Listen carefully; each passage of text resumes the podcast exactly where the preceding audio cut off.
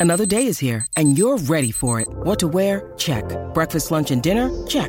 Planning for what's next and how to save for it? That's where Bank of America can help. For your financial to-dos, Bank of America has experts ready to help get you closer to your goals. Get started at one of our local financial centers or 24-7 in our mobile banking app. Find a location near you at bankofamerica.com slash talk to us. What would you like the power to do? Mobile banking requires downloading the app and is only available for select devices. Message and data rates may apply. Bank of America and a member FDIC. With threats to our nation waiting around every corner, adaptability is more important than ever. When conditions change without notice, quick strategic thinking is crucial. And with obstacles consistently impending, determination is essential in overcoming them. It's this willingness, decisiveness, and resilience that sets Marines apart. With our fighting spirit, we don't just fight battles, we win them. Marines are the constant our nation counts on to fight the unknown. And through adaptable problem solving, we do just that. Learn more at marines.com.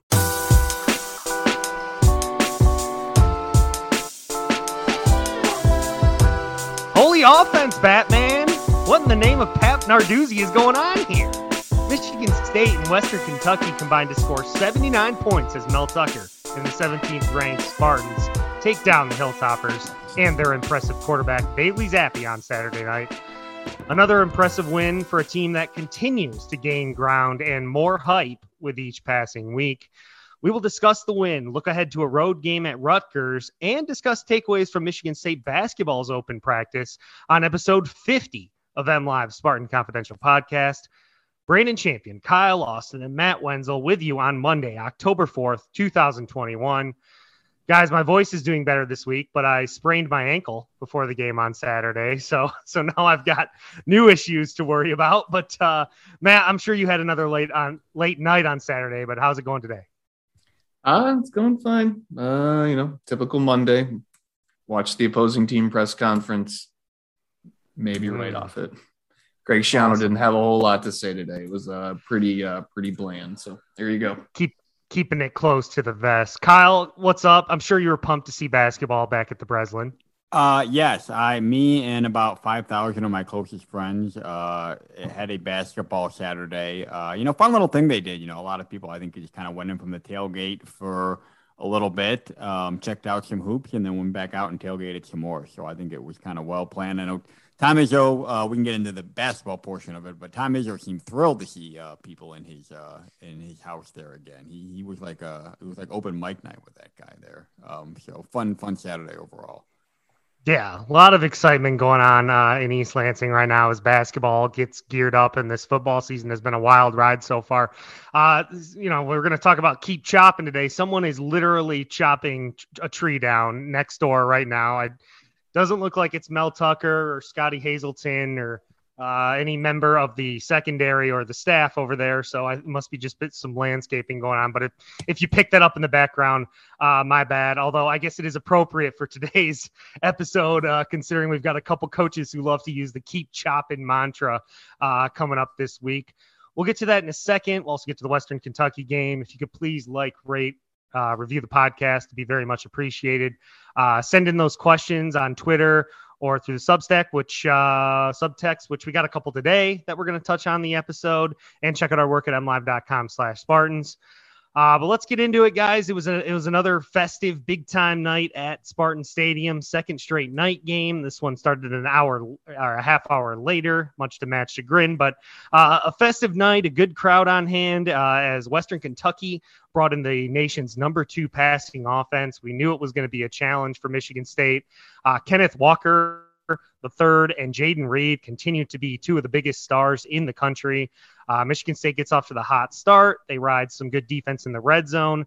Um, and I would the bend don't break defense continues, but um, you know a lot of points put up, but Michigan State pretty much controlled this game throughout. I would say never really uh, the, the the the result was never really in doubt. I would say. Would you agree with that, Matt? Yeah, I mean, I think this game for the most part basically played out how I expected it to. You know, I mm-hmm. thought that Western Kentucky would give them problems the way they they you know can throw the ball around. Michigan State's secondary is a little questionable, especially at corner. They got some you know some issues there. They've been prone to the past, but you know when you look at what Western Kentucky was giving up defensively, I didn't think they really had a great chance slowing down Michigan State. Certainly not like the Nebraska did. They're just not built that way, you know. And when you have guys like Kenneth Walker and Payton Thorne and Jayden Reed and Jalen Nailor. I mean, you can't you can't try and stop everybody. You're gonna have to put your focus one way or the other, and they're gonna beat you one of the other ways. You know, I think their their coach last week heading into the game was talking about was uh, talking about Walker, and you know, you got to do this and that against him. He's really tough, and then when just when you you think you're doing that, they're gonna throw the ball over your head, and that's basically exactly what happened. So um, I can't tell you I was predicting a second straight week with a punt return touchdown. Um, but yeah, I mean, it, I thought the game played out for the most part as expected. Yeah, I mean, 519 yards of total offense. Uh, you know, Payton Thorne goes 20 for 30 for 327 and a touchdown. Kenneth Walker, 24 carries, 126 yards and three touchdowns. Nailor, eight for 128. Jayden Reed, four for 127 in the touchdown. Uh, you mentioned the the punt return touchdown, which was very early on, just electrified the crowd, uh, got things started on the right foot, couple big plays. Uh, Jalen Nailor has a big play uh, up up the middle there. I mean, the explosive offense uh, from Michigan State, uh, even under the you know some of Dantonio's best years, you'd had some big plays, but like it's just crazy. I, I, maybe it's just like hitting me harder after watching you know the doldrums of the of the late Dantonio years, where they're literally you were just begging for a 30 yard pass, but the explosive plays I think are really are what I mean. Michigan State's up to number 11 now uh, for, by beating Western Kentucky. They jumped from 17 to 11. Obviously, a lot of teams lost this week, um, but I feel like the way Michigan State is winning is the reason maybe they're turning more heads than normal with just like these explosive big plays because it doesn't look like, you know, the standard ground and pound Michigan State offense. Exactly. I think we brought this up on, think it was on this. We talked about this earlier that, a lot of reason for the excitement um, was the way the offense looked. I mean, this isn't winning games 17 to 7. Now, sure, you're going to get some fans that like the defense, like that kind of Big Ten football. And there's been games like that that I've enjoyed, but I think for the most part, you're going to win over fans with the scoring, with the points, with the big plays. And to be honest, this is what my fifth season doing this for Michigan State beat. And I think it feels like, and I could be wrong, I could be right, I don't know, but it feels like they've had more explosive plays through five games this year than they did in the previous four seasons combined. I just like it doesn't, it's not even it, it, just feels like a completely different team, um, especially offensively. Um, that's the way they're able to win now. I mean, look at you know the yeah the Nebraska game. You know, you kept it fairly low scoring. The offense had its problems in the second half, to say the least. But you know, they're putting up points. They're putting up big plays. They got playmakers. You know, all over the place on offense. Mostly, well, you know, you have really three big guys on offense. Uh, four, excuse me, and Tre Mosley's been pretty good too. So, yeah, I mean, they're they're a challenge to slow down. I, I I was going to jump in and point out that yes, this offense has been great most of the time. It also did not get a first down in the second half last week. So I, I think yeah. the I think the schedule set up well for them, which is my point. I mean, I think if you had to go from that against Nebraska into a Michigan, Penn State, Ohio State type of game, uh, that would have been really tough. So I think having this early October non-conference game against a team that uh, I think they knew they were going to move the ball against. I think that I think that worked out really well for them because I think they got that Nebraska taste out of their mouth. They got some good film back. They you know they got a chance to kind of uh, get things moving again before they jump into Big Ten full time. So I think I think it kind of laid out well for them there, and maybe they figured some things out that they didn't know against Nebraska. Yeah, I mean, we saw them struggle to run the ball against Nebraska, who's like really the, the first, you know, legitimate big front we've seen. So, uh, you know, I think there are going to be some concerns. We talked about it all year how the schedule's backloaded.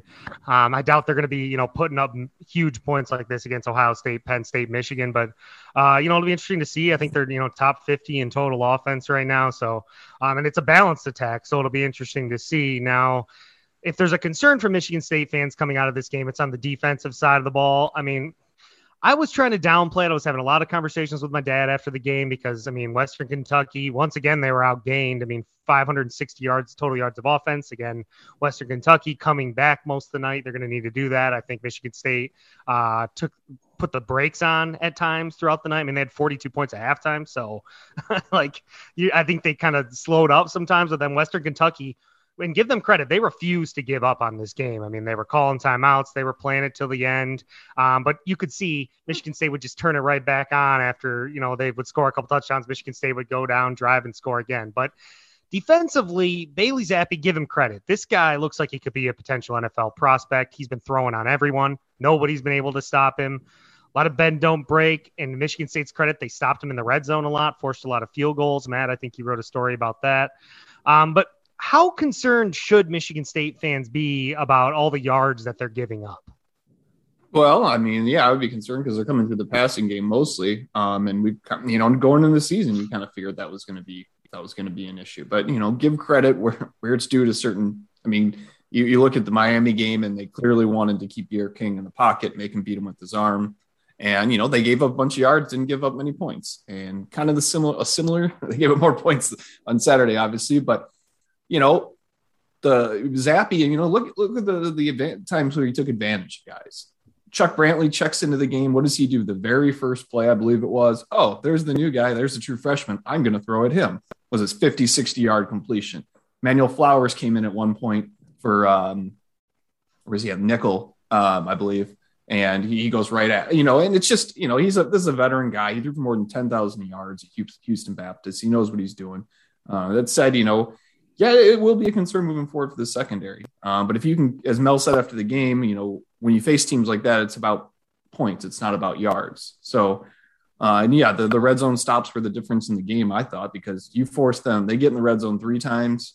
Well, you know, four times technically in the first half, but three times they limit them to short field goals. That's, you know, that, that could have easily been a very close game at halftime. And when you only scored six points in the second half, you know, that tells you something. So, um, I mean, the defense has done enough this year. Will it be enough moving forward? I, I don't know. We're going to have to see. Yeah, I mean, he's completed almost 73% of his passes. He's got 1,700 yards passing, 16 touchdowns, and two interceptions. I mean, this isn't your tr- regular group of five quarterback. I mean, this guy can play football. He's a good player. They have good weapons, and the offense is a spread it out, throw it all over the place offense. And we've seen Mel play this bend don't break defense, and it's almost like he's just waiting for a timely turnover, which they've gotten this year, or a, a, defensive play in the backfield, which they've gotten at times this year. And we saw with Cal Haladay in this game. Um, and, you know, speaking of Cal Haladay, I guess we better talk uh, touch on this. Uh, one of the uh, points, you could say, one of the touchdowns was – I'm not going to say that they didn't earn it, but uh, I think the guys on the side in the uh, striped shirts helped them out a little bit. Spartan Stadium was not happy about it, raining down booze. The Cal Haladay targeting, I mean, I, you guys can be more diplomatic about it if you want, but I was right there. It was right in front of me. He hits him with his shoulder. He basically misses him most of it. He, he hardly hits him, yet they call targeting, and then shockingly, it gets held up, and now Michigan State's missing their starting middle linebacker in the first half against Rutgers. I know I've complained about targeting on this show before. I complain about it constantly, but that didn't look like targeting in the spirit of the rule to me. Uh, you know, every time I look at a targeting call, 95% of them, I feel like I'm either like, oh, yeah, that's definitely targeting, or that's not targeting. And it goes the opposite way. So I'm pretty much done even trying to figure it out. It did not look like there was no intent there. I didn't think.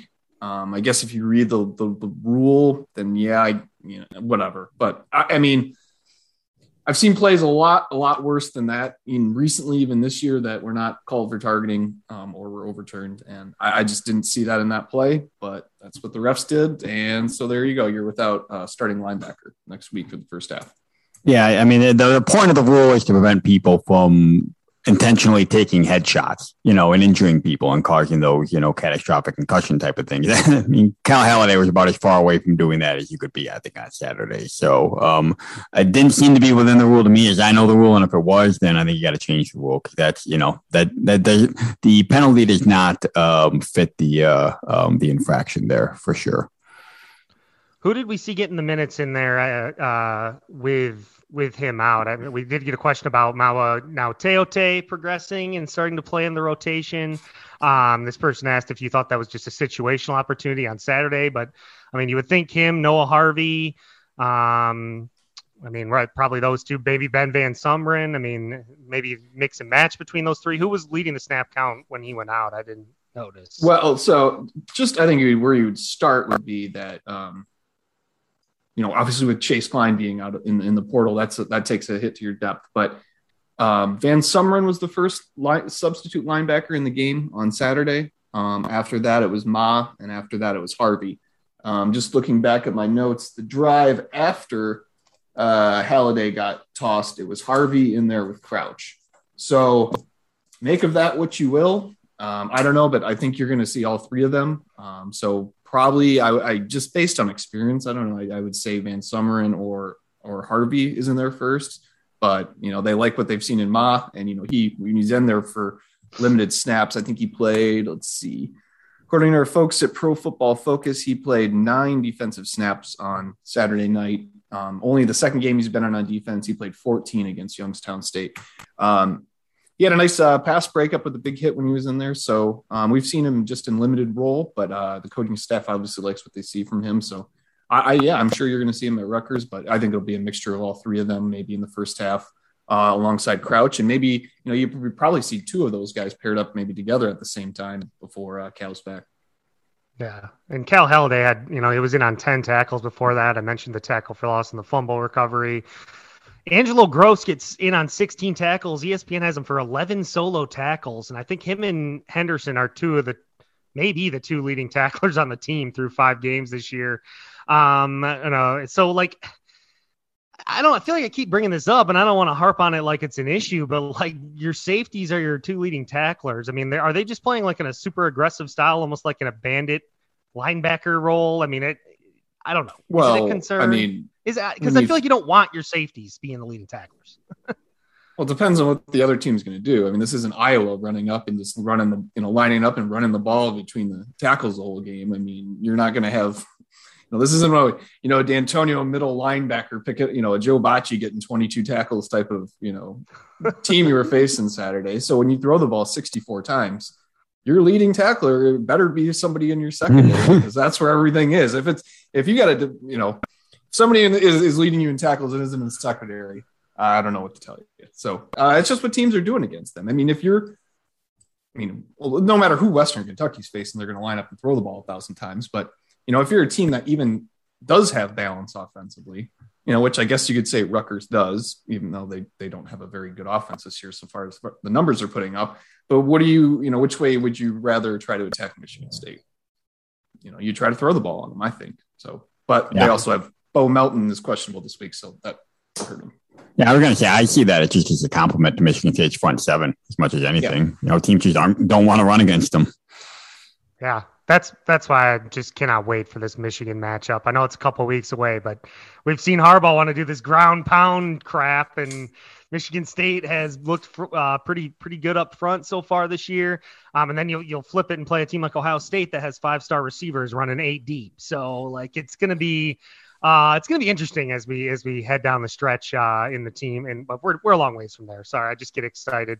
Uh, but uh, we did get a question about the secondary, um, and Michigan State did get just get a uh, commit who's probably going to help them in the secondary too. But uh, have Marqui Lowery and Khari Crump been injured, or they just not have a shot at corner? this person's wondering with Gervin Guard who the next to step up after the top three. Um, it's a good question because you know there was that four really, and now there's three. Um, Chuck got on the field like I mentioned earlier. He got beat for a big play. He he was out there very sparingly on Saturday. I think he played less than ten snaps. Um, credit to Xavier Henderson, who last week told us uh, that he thinks uh, Marqui Lowery is close to being healthy again. So that's as close as we were going to get an injury update from Michigan State. So that'll tell you that. But we did see uh, Lowery was dressed on Saturday, um, going through warmups for whatever that's worth.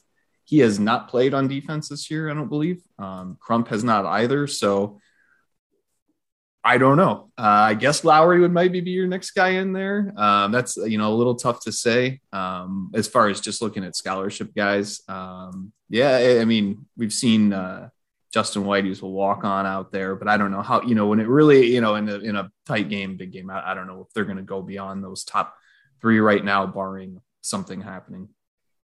Yeah, I mean they they really need Kimbrough and Ronald Williams to stay on the field because uh, it's sketchy depth back there. I mean, fortunately they have really good safety play, so I think that can kind of help you back there. But uh, the depth at corner is is sketchy, and I think Michigan State fans are right to be a little concerned about it. But I mean, look, this isn't a team. I know they're ranked 11th in the country, but they're not a perfect team. They're going to have flaws, just like pretty much every team in the country not named Alabama.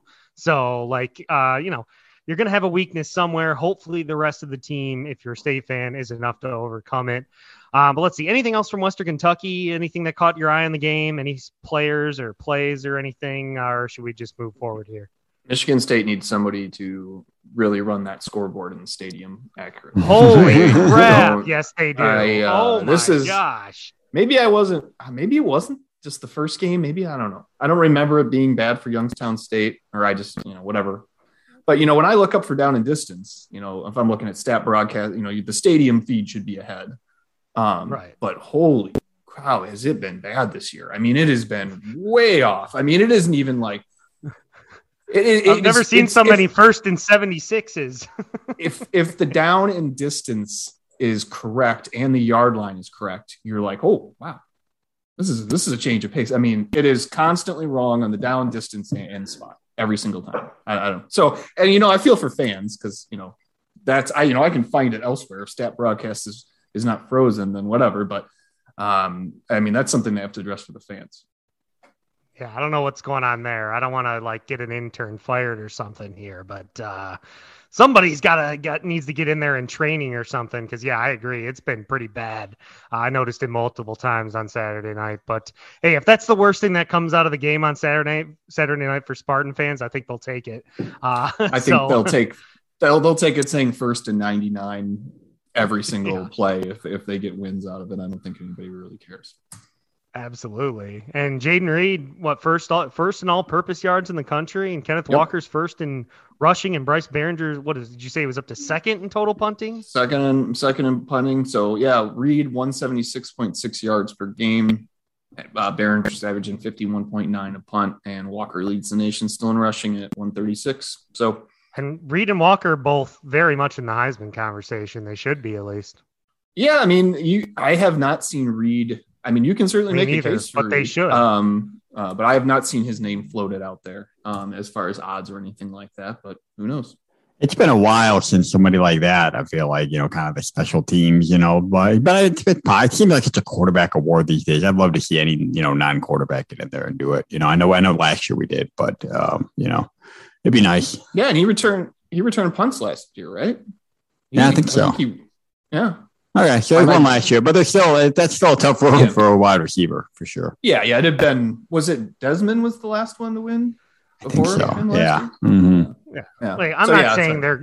I'm not saying they really have le- legitimate shots to win the Heisman. I'm just saying right now, Jayden Reed should at least have odds somewhere. I Yeah, mean, probably. If you, you lead know, the nation so- and if you lead the nation and and and total yards per game, you get two punt returns for a touchdown, and you've been you know a playmaker offensively. Yeah, And then quickly before we get to the basketball, Dillon Tatum commits to Michigan State last week, probably shortly right after our pod. Uh, but he's a four-star kid. and He's 265 in the country according to the 247 composite. Listed as an athlete, 5'11", 190. Another in-state kid from West Bloomfield. That gives Michigan State four of the top 10 in-state recruits according to 247. Bumps their class to 17th in the nation uh, and fourth in the Big Ten as of right now. This is a kid Michigan was after. It seemed like Michigan was going to get him for a while, and then you know the the Spartan Dog weekend happens and things start to flip here. But now you've got him and Jaden Mangham both uh, from in-state coming in ath- with as athletes, along with Antonio Gates and Alex Van Sumeren. So uh, this is a big pickup for Michigan State, potentially someone who could uh, have an impact in the in the back or the defensive secondary. Jesus, defensive secondary in the secondary uh, pretty early on. But uh, good pickup here from Mel Tucker. yeah. You know, this is a kid. I mean, I follow the recruiting, but not like a crazy person. Um, he was supposed to commit a while back, if I remember correctly. Um, then he, you know, it, and every again, yeah, everybody thought initially he was going to end up at Michigan, especially with Bellamy going there. But uh, you know, they you know, held on, got him on campus, and and I certainly don't think it hurts that uh, Mel Tucker had the team four and zero, and in the in the top twenty five uh, before the kid made his decision. So I guess if you if you see some results out there, that that doesn't hurt at all. So yeah, good pickup, and again, yeah, to get four of the top ten in-state guys, um, you now have what is it, five four-star kids in the class, I believe. One, two, three, four, five. Yeah, Five. five. So yeah, um, I think you're seeing what Mel, Mel and his staff can do with uh, you know some actual in-person recruiting and you know a normal-ish type of year to uh, to do it. He's like, I'll just stay in the green and white. That's good for me. I like these colors. It looks good on me. Let's just stay there. Um, but yeah, we were pumped about it. It's a, it's a good good pick up there. So um, let's see. Let's move on. Uh, we have basketball, man. Let's go. It's October. It's time for basketball. There was an open practice. We touched on it off the top of the show. Uh, a lot of people were there. Kyle says about 5,000. Kyle, you were one of them. Um, so I was not there, and I, I, was seeing some things on Twitter, but I know there was some things I was curious about. But um, just give me some of your takeaways. What caught your eye during the open practice?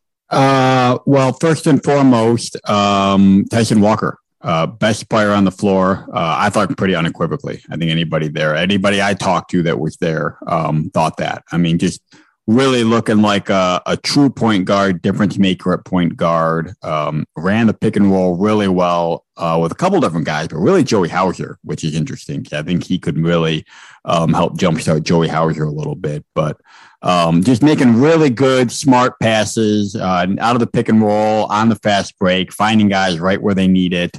Um, and you know, finding his offense too. Um, you know, not a not a shoot first guy, but a guy with you know, it seemed like he had enough offensive um, firepower to um, you know, to, to be a threat. Uh, you know, hit a couple long range shots. Um, not super athletic, but kind of crafty in a way. Gets in the lane, hits floater, stuff like that. So, um, not really very many turnovers at all. Um, certainly seemed like the best point guard there. Um, and so we'll, we'll, see how that plays out. The the starting lineup, uh, he was not in it. He was on kind of the the twos team. Uh, AJ Hoggard is was still the the starting point guard. So.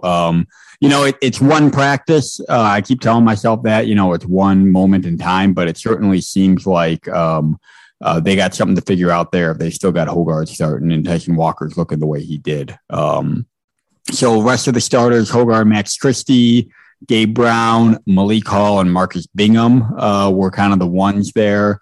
Um, you know, nothing too surprising there. You know, Malik Hall over Joey Hauser. I think that's probably still a, a you know a competition. Uh, Marcus Bingham Jr., you know, a guy that Tom has always talked up a lot is kind of being better, you know, maybe finally turning this corner. We've been waiting three years for him to turn, but you know, again, one practice, but I, you know, I didn't really see anything um, different as far, you know, from last year's um, center battle. Um, he, you know, um, Julius Marble, I thought did some good things too. Um, and you know, those guys look pretty much neck and neck to me. So if you if you saw what they had last year at center, uh, it looked pretty, pretty much the same this year. So um, not a whole lot of movement there. Um, you know, Max Christie, I was pretty impressed with. I was a little worried he was, um, you know, his size, you know, like uh, he's kind of long. I heard he's a little thin, but uh, he's a physical guy. You know, he got into it on defense. He's banging down there for rebounds. Um, you know, hit back to back threes at one point. He's going to be a shooter. Um, but he looks like a guy who's going to hold his own out there physically, and, and he looked like a guy who's ready to start from day one. Um, and then you know, I won't give you too much, but uh, shooting, you know, it, they weren't playing great defense out there, but still notable how many shots were falling. Uh, you know, this was not a very good three point shooting team last year, as we well know. But you add Max Christie, who I think is going to be a plus shooter. Um, uh, I think Joey Hauser can shoot the ball a lot better than he did, especially if he's got a good point guard, finding him in good spots. Um, and I think Tyson Walker, you know, maybe not a plus shooter, but I think he's going to be a better shooter than most of the guys that had playing point guard last year. So I think this is a team that's going to be able to stretch the floor a little bit more, hit some open shots. So um, still a lot of question marks, but um, you know, I think we learned a lot about the team uh, on Saturday. So Kyle, I wasn't at the the practice. Max Christie was not unavailable for um, writer's cramp. That wasn't a thing. What what what, what are you talking about? The autographs. Sorry. Making oh, the autographs. Gosh, yeah. Some uh, shout out to the creepy guy in the making Michigan State athlete signed autographs out of his trunk uh, last Wednesday. Man, that was weird. okay, it was yeah, weird. That is odd. Yeah, hey, yeah. it's the brave new world we live in of college. Our, no, this was this was definitely not an NIL deal. I wanted to like swing by and be like, "Hey, Max, tell this guy to f off, man, and they'll pay you." Um, we I got there and walked by, and there are two dudes parked illegally, in, you know, in spots that weren't spots, and are pulling stuff out of his trunk for for Max to sign. And like ten minutes later, Kyle gets there and he's like, "Yeah, it's the weirdest thing." I was like, "Oh my, he's still there signing," mm-hmm. and then. Then we left you know, and he had Payton Thorne there signing stuff. Yeah, there were what? helmets out. Oh, yeah, they, were, I don't know. I how do you know he doesn't? There's no NIL deal, NIL deal with Guy in Trunk in Guy and Guy in Trunk Incorporated. Yeah, yeah. yeah. um, so if Hoggard and and um, and uh, Walker look like our, our point guards, then I mean Akins is obviously a point guard. We we kind of thought he might play off ball though coming in. Yeah, that, yeah, that's one thing I. Yeah, that's one thing I should have mentioned. He was mostly off the ball um, uh, on Saturday, and I, you know, Thomas kind of said that that's where um, where they're going to see him more. And gosh, he's quick. You know, I, I don't know how if he's going to have a big role, but it, uh, fans are going to like him. He's going to be exciting. He's going to make some exciting plays. He's athletic as heck. You know, he's not very tall, but he's going to throw down some highlight reel jams. So um, I think he's going to be a fun guy playing off the ball, um, and, and who knows what he can do. But yeah, he he was another guy who did well. Uh, we did get one question. It feels like we will need useful or serviceable minutes from Mady Sissoko just for fouls, uh, even as a rim protector. How far off is he from contributing, in the post on the offensive end? I mean, he, seems like he's the third big in. Yeah, he was. Um, he was. He was. It was um, Bingham, Marble, and then Sissoko on Saturday. So still a third in. I mean, I, will agree that they'll need minutes from him. I think you, you know you need three centers. Um, I and I don't know how much offense you really need from him. You know, I, I don't. Um, he's gonna have guys on the floor with him that I think will be capable of scoring. And when he's in there, I think you're looking more for defense, rim protection, and rebounding. Um, if he can score, great. Um, I'd expect he'd be better. I mean, his biggest thing is he hadn't played much basketball, so I think he was learning the footwork and you know some of the post moves and stuff like that. So I, I'd expect he'd be a little bit better, but you know he ain't going to be Nick Ward out there. You know, uh, he, will be what I think. Hopefully, a little bit better version of what he was last year.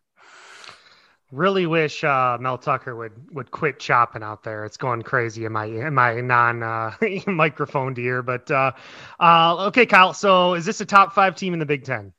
Uh, yes, um, closer, certainly a lot closer to five than one um, in the Big Ten. But you know they'll be better. I mean, we we we talked so much about the point guard last year. I mean, if they have a point guard who can play like Tyson Walker did on Saturday, um, uh, and and I'm hesitating to get too far ahead of myself. I'm, I'm imagining spring game MVP. You know, Damian Terry is going to be the next Big Ten um, uh, player of the year. October. You know, this stuff like stuff like that. Um, but no, I mean, even, I mean, even if he's serviceable there, um, you know, this is a team that can take a major step forward. Um, you know, Gabe Brown we didn't even talk about. You know, he, um, you know, um, he had a good scrimmage. I didn't think. He, um, not look a whole lot different from last year, but I think he's got a lot more in him. Um, I, you know, I think that, you know, I do think they've got the pieces. Um, I, um, they get a point guard going. I think they're pretty good defensively. I think Max Christie, um, could be, a, you know, 12, 15 point a game score, um, as a freshman. I think the opportunity for him is there. I think he's an all around player. He's going to defend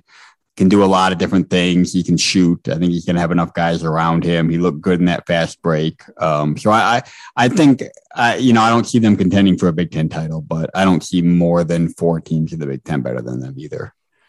Yeah, and I mean, Michigan State somehow. I mean, I mean, I know why they were bad last year, but under the radar coming into this season, Michigan State, which is weird to say, but I mean, the teams in the Big Ten that are getting the hype are Michigan, Purdue um, who am I missing here? Illinois.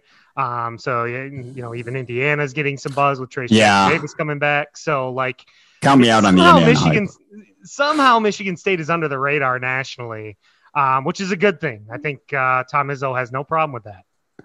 Yeah, I mean, I'm sure they'll do all the underdog stuff, but I mean, you can, you can only be an underdog so much when you're at Michigan State. You know, they're still going to be a marquee team, and um, uh, we're going to find out pretty quickly. You know, as you always do about Michigan State, um, and you know they're going to take their lumps early, um, but you know, it's it's going to be interesting. Um, they they've got a lot of production they need to fill just because Aaron Henry did so much. You know, they they don't have a double digit score coming back. You know, they're losing their leading rebounder. He did so much for them. So it's it's going to be about you know who who steps up to fill those roles and and can these guys do it? You know, can um um, can can Gabe Brown be the guy? Can can Joey Hauser shoot better than whatever he did from three point range? You know, can do they have a point guard that can do something for them? You know, there, there's there's a lot of question marks, but I think they've got the the skill um, they need um, they need there just about if it comes together.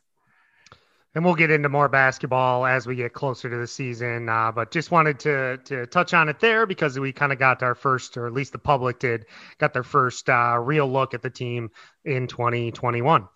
But let's move on. We got a football game coming up here. Uh, it's on Saturday against uh, Rutgers, the fierce Big Ten East Conference rival. They're coached by Greg Schiano. He's in his 13th season overall in New Jersey, his second stint. I have been 74 and 75 overall record. Uh, I saw the line opened at six and then it got down to four, but I've seen it at like five now. Uh, 50 and a half over under. Uh, Rutgers so far on the season, they're coming off two straight losses to Michigan and Ohio State. Uh, they have wins, won their first three against Temple, Syracuse, and Delaware. So I guess the big question coming into this game, Matt, is Rutgers actually improved? uh, improved from what last year, or improved from uh, the just in general?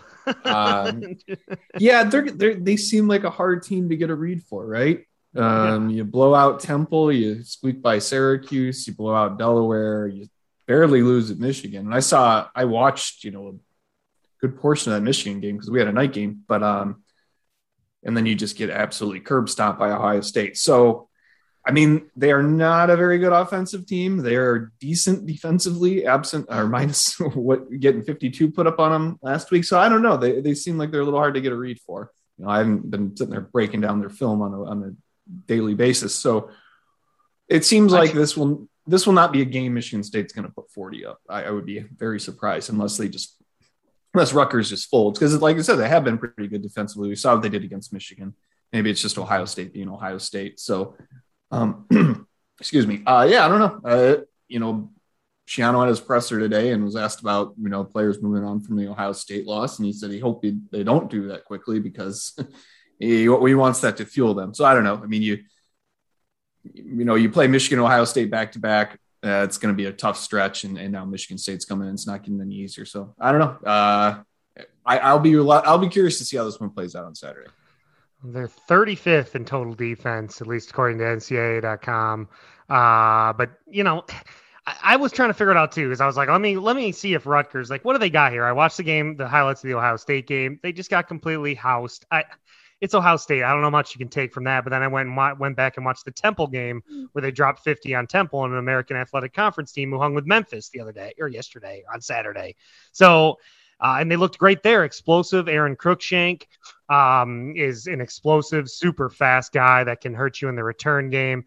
Noah Vedral is an experienced quarterback. Isaac Pacheco is a uh, you know experienced running back. You said Bo Melton was questionable. He's he's another one of their best weapons on the outside. So yeah, he got hurt on Saturday, and um, Schiano today said basically he's uh, banged up and the wait and see, and he's receiving treatment. So no word on, on that. And he's you know he's there. he leads them in catches, receptions, um, touchdowns. So there you go. Or catches, uh, receiving yards, receiving touchdowns. Sorry. What else did Schiano have to say about Michigan State? He said not much, right? No, it was. Uh, I think that lasted about seven minutes. Um, yeah, he uh, he gives some very short answers. Um, he was asked to, you know, compared to ask what he thought of Michigan State compared to last year, and basically said, "Look, everybody, you know, COVID affected everybody different, you know," and and then kind of just cut off his answer without really finishing the thought. But it was clear that you know he thinks this is a different team. Uh, he got asked about the difference between Michigan and Michigan State's rushing attacks, and you know, he just basically said there must be something in the water up there because they're both pretty good. Um, and he didn't he didn't really get into too much Michigan State specific. So um, hmm. yeah, yeah, keep go. chopping. Yeah, keep chopping. yeah, keep chopping, keep chopping. Which we, we got to talk about this, right? Come on, keep. I mean, I'll, i could stick my head out the window and ask Chris Kapilovic if he wants, if he knows anything about it. But uh, uh, apparently, keep chopping is a Rutgers thing, uh, and uh, you know our colleague uh, over in uh, New Jersey, writing for NJ.com, wrote a story about it, Michigan State maybe potentially stealing this from Rutgers. Uh, do we need to like come up with like a keep chopping trophy for Michigan State and Rutgers? Is this a a brewing Paul Bunyan on it, right? Yeah, no, that one's taken, Kyle. We can't oh, okay, and, okay. And we can't do Paul Bunyan's X either, either because I'm pretty sure that's taken as well. So, uh, yeah, but I mean, I didn't know this was a Rutgers thing. Uh, I guess maybe it is. Maybe Mel You know, he comes up with the deep end, he comes up with the woodshed, he's got all this stuff. Is he not as original as we thought he is? Uh, I, I mean, it's he's a football coach. Everything in football is recycled since you know, what the, the the invention of the forward pass. That was probably the last. You know, the wildcat using the wildcat was probably the last new thing that came out in football, and that was the throw. You know, it's. I can't tell you how little I care about there being a potential beef from Rutgers fans about Mel Tucker using the chop thing. If that's their thing, which it clearly is, cool. Good for you. Have fun with it knock yourself out. I don't care. Just like, you know, I mean, if that's what Michigan State guy, you know, Mel was obviously pushing it, which is clearly part of the woodshed thing. And if, if that's what guys want to do, that's that's fine. You know, Angelo Grose, uh, you know, got asked about he got asked a couple questions post game, and all he just kept his answer was keep chopping. So fine, you know, that's that's no problem. I don't I don't know why fan bases would get so upset because um, Greg Schiano and Rutgers clearly are not the first people to use this phrase. So, yeah, that, that's what I'm going to say. Like, they're, they're both wrong for one. Rutgers, if you want to like own something, you got to make it more creative than keep chopping. You know, like that's just such a generic thing. Like, you can't say that and try to own it. You know, um, but like also like Mel, like I'm gonna need a dictionary pretty soon to keep up with all of Mel's phrases here. Like, man, maybe that's a maybe that's a book idea for you. You know, if if this if this Mel Tucker era keeps going well, you can you can publish the Mel Tucker dictionary of words and phrases or something. But yeah, yeah he, he, he, like, had some good stuff and he's kind of throwing a lot out there. Like I'd like to see him kind of whittle it down a little bit more and pick one or two to kind of go with because I'm I'm having a hard time keeping up and um, keep chopping. I can do much for me. I mean, Rutgers can have have that as far as I'm concerned. I like the deep end more personally. I thought that was a good one. We we got the deep end of the woodshed uh, where, we, where, we, chop. Right? Is there am I missing well, anything else? I what would be really funny is if Rutgers just leaned into this and they altered the sign outside. Uh, if it's still called SHI Stadium, do you guys know what I'm talking about? Oh yes, yes. The welcome to the birthplace. you know, if they just put of the chop or keep welcome to the birthplace, they just add to the banner of keep chopping. So yeah, yeah, that would that would be I would get a laugh out of that walking from the car to the press box on uh, Saturday morning. That would be fun. Yeah. Our guy James Kratch here from New New Jersey Advanced. He's the one who wrote this story. Maybe we got to get a hold of him to to see what's going on here. He seems to know what's going on. He, he, he, did remind me though of one of the best NFL injuries of all time when the yeah. um, when they put an axe in the in the locker room and, and their punter impaled himself with it. That was yeah. good. Oh gosh. Yeah. All right. Well, uh, let's see. If I got anything else here? Oh, yeah, I, mean, I guess I didn't say Michigan State leads the overall series eight to four. Uh, Rutgers won last year in a game where Michigan State had seven turnovers and looked like a team that hadn't practiced uh, or had hardly practiced. Uh, last year was just a mess, man. Like, come on, seven turnovers. If they can lose by, if they can turn the ball over seven times and lose by nine last year, uh, seems like Michigan State can control this game uh, pretty easily with the weapons that they have. But you know, they haven't been on the road in a while. It's a noon kick. Could be sleepy on the Big Ten Network. Uh, you know, Rutgers is Rutgers, so it, you know, I don't care how much they say they want to focus on the next team. Um, Rutgers is easy to overlook, I think. So uh, Mel Tucker is going to have to have the guys focused. Uh, let's see, over and overs 50 and a half. Uh, give me Michigan State 31 17. Oh, you probably want me to pick a score too, huh? Um, definitely. Oh, how about 27 20 Michigan State wins? I will probably alter that um, before uh, putting that in uh, the written form later this week. Yeah, I, I think I'm not holding that Ohio State score two against Rutgers. I think Ohio State's coming around and, and getting it together. So uh, I still think that's a pretty solid team. I think Michigan State will win, but I think it'll be it'll be a little bit closer. I'd pick them like 31 28 Michigan State. All right. Well, there you go. Three picks for Michigan State. Um, it's an, it's another uh, another test here, and then Michigan State's on the road again, and then they have a bye before Michigan. So it's going to be a while before Michigan State fans will see them back at Spartan Stadium. But plenty of opportunities to go on the road and continue to rack up wins here for a team that is suddenly number 11 in the country. Holy cow, man! I mean, coming into the season, I don't know. Would you have ever said there was an opportunity for them to become a borderline top 10 team? I mean, this is crazy. I mean, I don't, what, what's happened so far, just as far as wins and losses. I mean, I, I guess it's not it's not that shocking, right? Other than when you went into the season, you thought, well, Miami's going to be a loss just because, oh, Miami's going to be so good. And they obviously are not uh, very good. Um, but still, you know, notable to go down there and get a win on the road. But, you know, looking at the schedule before the season, Northwestern, Youngstown State, Nebraska, Western Kentucky. I think, you know, I'm 99.9% sure I picked them to win all four, all those games. Miami was the only yeah. team I had them losing to. So you get the win at Miami, and yeah, I mean, do I think they are a top 10 team? I don't I don't think so at this point in time. Um, but there's a lot of parity obviously this year. There's a lot of top 25 teams losing. So so here you are. You know, if they can continue to do what they do off have done offensively minus the second half against Nebraska and their defense does enough, then who the hell knows?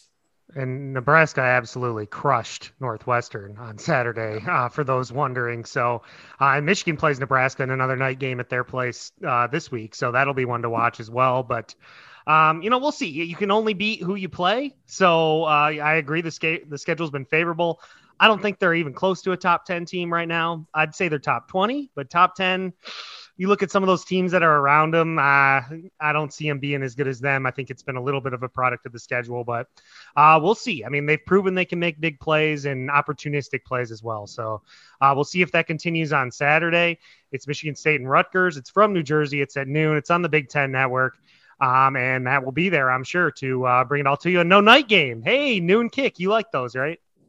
I will be at the birthplace bright and early, so it'll be a my third trip to uh, that that place. I actually I like.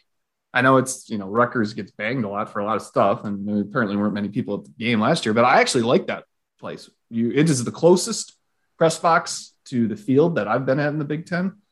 Um, it's also it's only like three two three flights of stairs up compared to you know at Michigan State you're eight floors. So yeah, you get to get a little bit better view of things and they do have the cannon, which I assume is still operating. So nothing like getting the shit scared out of you because you forgot somebody scored and they shoot off a cannon from 40 yards away.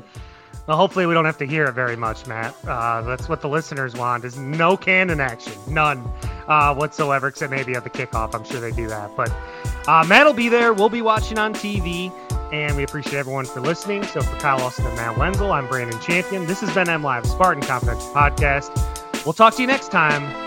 Go Green.